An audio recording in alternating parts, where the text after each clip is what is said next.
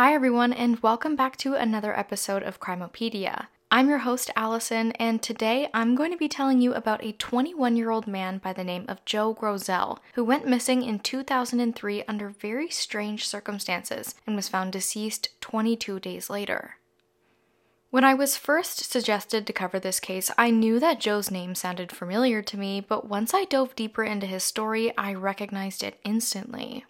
Officer Cadet Joe Grosul died when I was only four years old, but now that I'm 22 and close to him in age at the time of his death, this story really resonates with me.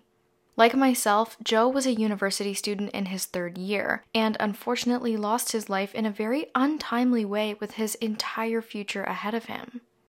Before I begin, I just wanted to remind you all to follow my Instagram at CrimopediaPod, and you can reach me there as well as on my website at crimopediapod.ca. I've been receiving a lot of feedback lately, and it's really great to hear from everybody, and I'm looking forward to hearing about what you all think of today's episode. So, with that, let's jump right in.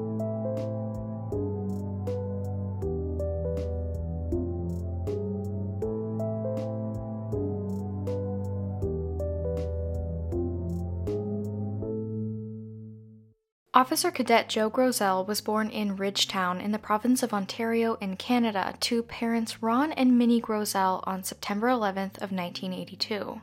In 2003, Joe was a third-year university student studying business administration at the Royal Military College, or as some people call it RMC, in Kingston, Ontario, an approximate 5 to 6 hour drive from his home in Ridgetown. I have personally done this drive before, and it seems like much longer than five or six hours, but it didn't matter to Joe because RMC is one of only two national university degree awarding military institutions in Canada. Students are required to complete basic training in the province of Quebec as well as their undergraduate degree and serve in the military afterwards with great benefits. So, if this sounds like something you're interested in, your options for schools are limited, and Joe being only five or six hours away from the school actually wasn't that bad considering how large the country of Canada really is. While Joe was studying at RMC, he was known to be a relatively good student. People described him as relaxed, easygoing, and it was well known that he would get along with others well. Joe Grosul also had a girlfriend, Officer Cadet Melissa Haggard from Ottawa, Ontario, who at the time of Joe's disappearance had been dating him for almost two years. Melissa was a varsity soccer player at RMC and one of the strongest on the women's team, which was something her and Joe bonded a lot over because Joe was also a varsity basketball player, a division of athletics no longer a part of varsity life at RMC, but at the time he would travel for away games with the team and compete against universities that I'm personally familiar with. The couple lived relatively normal military student lives. They were busy with academics, athletics, and each other. On the weekend of October 18th and 19th in 2003, Joe Grosul was away with the RMC varsity basketball team in Halifax, along the east coast of Canada in the province of Nova Scotia. The team returned to campus in Kingston on the 19th in the mid afternoon, and after an exhaustive weekend, it was business as usual for Joe at RMC. He was seen walking around campus on the 20th and attended all of his classes for that day, but then he was also seen on campus on the 21st, but he was skipping all of his classes that day. Now, before I get too deep into this, something you'll notice about this case as we go along is that there are several looming unanswered questions, and I certainly have a fair share of them myself. I think it's a good time to bring up the first question I have right away.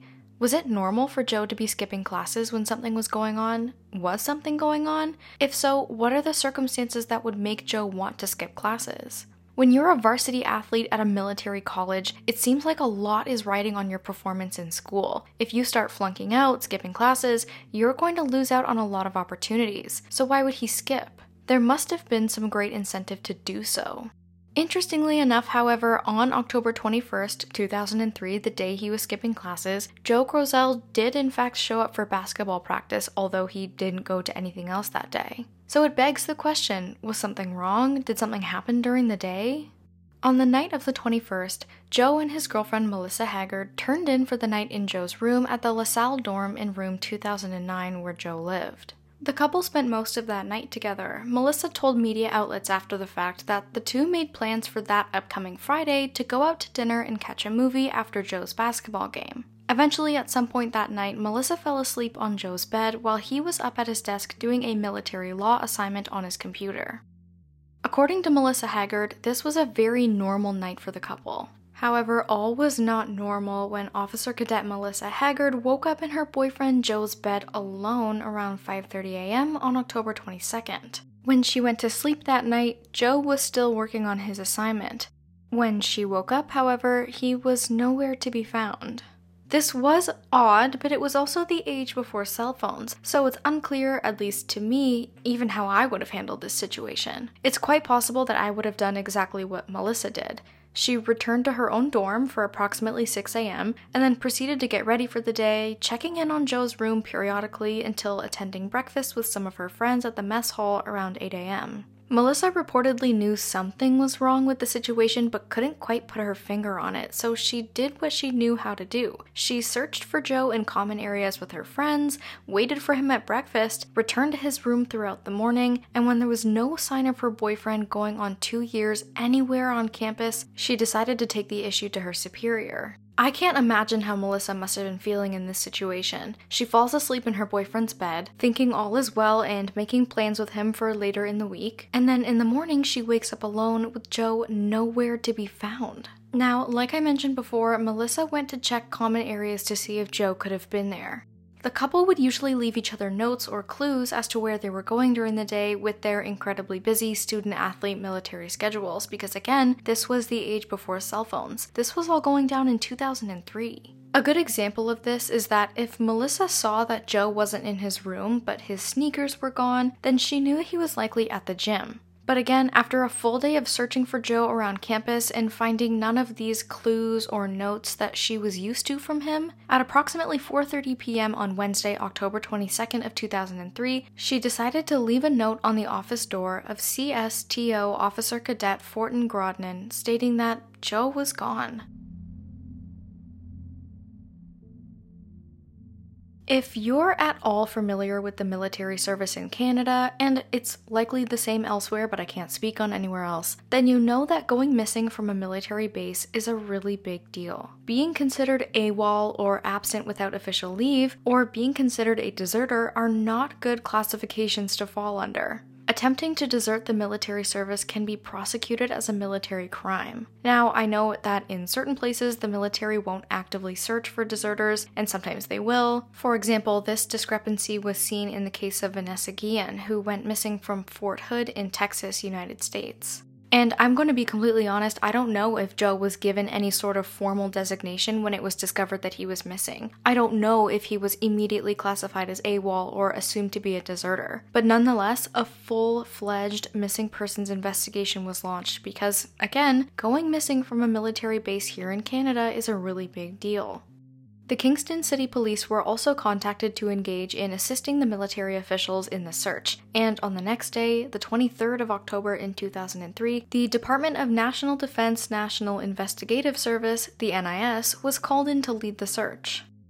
Over the coming three weeks, the NIS combed the military base, they searched the campus grounds, Joe's room, they went to hospitals and shelters, they conducted numerous interviews, they flagged his bank cards, and searched his computer. I think at this time, police were hopeful that Joe's computer would give a hint to his whereabouts, considering, according to Officer Cadet Melissa Haggard, who was the last person to see Joe alive, his last moments were on that computer. At the very least, it was hopeful that looking at his computer activity data could begin to build the timeline of the case, which thankfully is exactly what happened. Analysis of the activity on Joe Grosul's computer showed that someone was working on a military law assignment until approximately 1:30 in the morning. This was a great starting point for police, but however useful this information was, it was still limited. Upon searching through Joe's RMC dorm, there were no signs of foul play and no signs that any sort of altercation took place. And so, aside from the computer data, all police were left to work with at this point was anything they could get out of commanding air, water, and ground searches to try and salvage out any physical clues that he could have left behind on his way out from campus that night.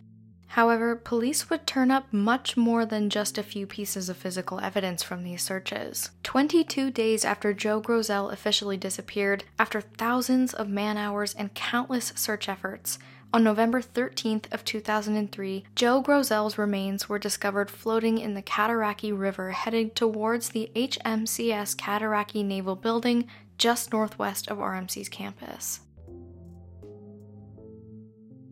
Joe's body was recovered by the NIS and Kingston police, and Joe's father, Ron Grosul, was able to positively identify his son as being the individual found floating deceased in the river only a short walk from campus. At this point, the mystery behind Joe Grosul's whereabouts had been solved. He was located, unfortunately, not in the circumstances anyone was hoping for. But again, more questions arise. How the hell did he get here? Did Joe get into the river on his own accord, or was he placed in there? Why did it take 22 days to find him when his body was found so close to RMC's campus?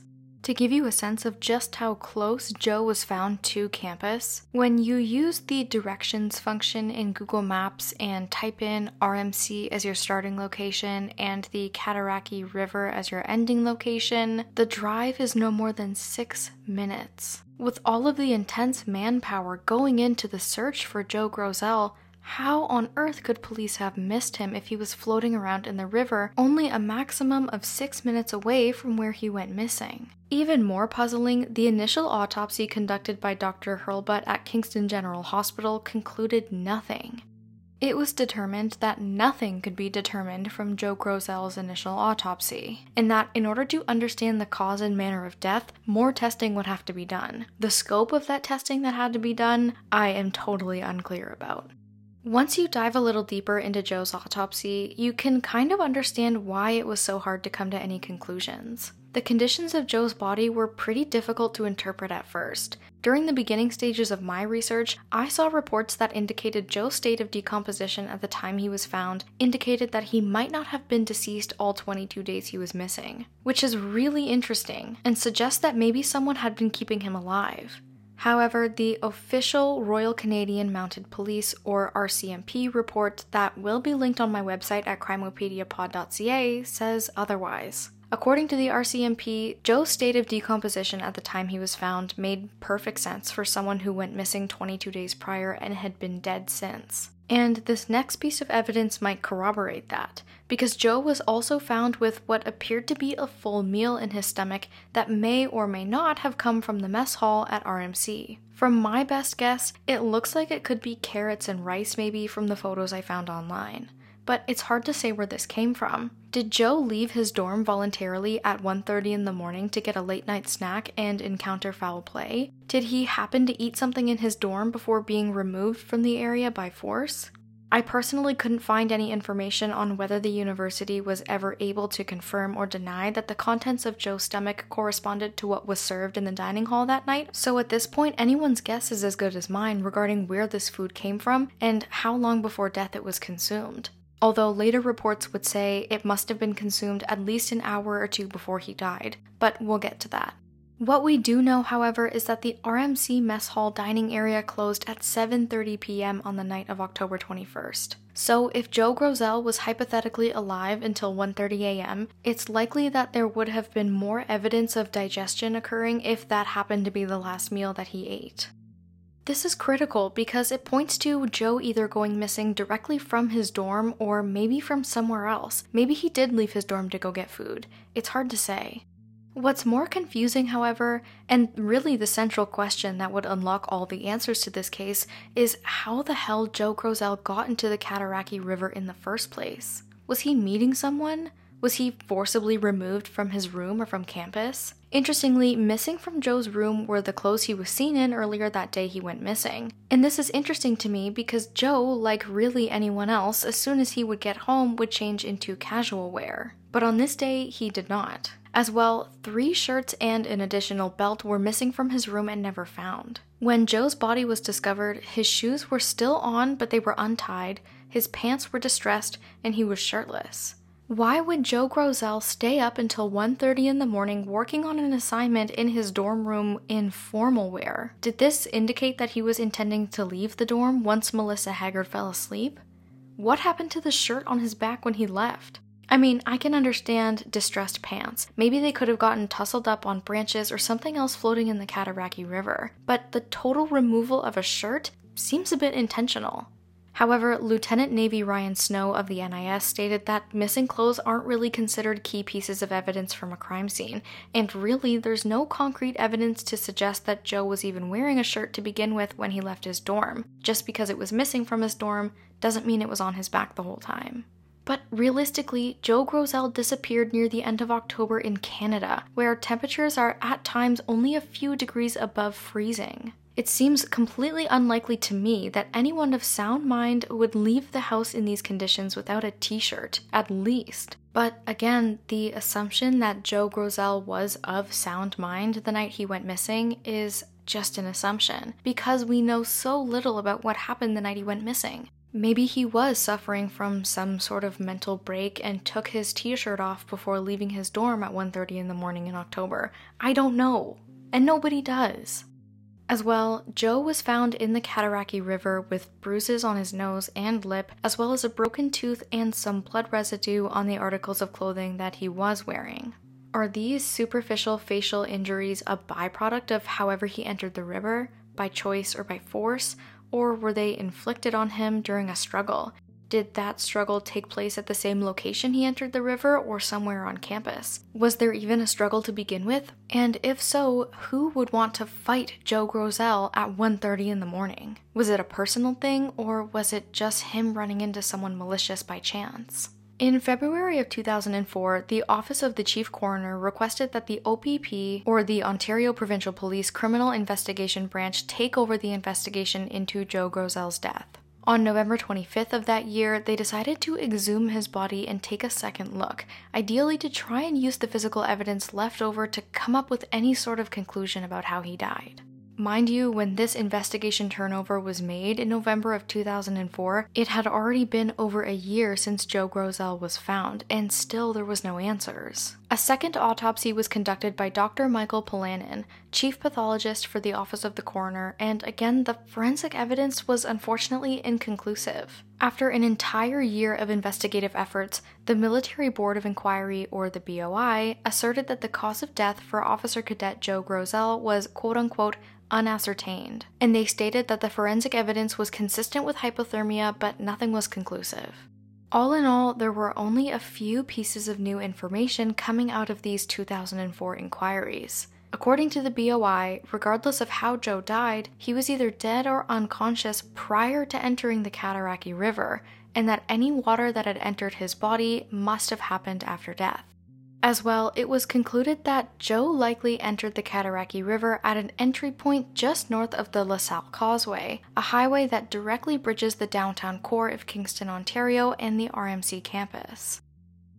One component of this case that I was very curious about until I found out more information was the part that Melissa Haggard, Joe's girlfriend, played in all of this. Up until now, I haven't talked about her too much other than the part she played in reporting Joe missing. But if you're anything like me, there was a little voice in the back of your head screaming that she needs to be investigated after you heard me tell you that she was the last person to see Joe Grosul alive. During the beginning phases of my research into this case, I couldn't find much information on her, but thanks to a comprehensive website organized by, I think, Joe Grosul's family called veritasforjoe.com, which I will link on my website and Instagram, I was able to find out a lot of the information I was looking for. Due to the circumstances of his disappearance, Melissa was understandably the first person to be looked at for information regarding Joe's whereabouts. But on December 3rd of 2003, Melissa Haggard passed a polygraph test and was effectively cleared from any involvement.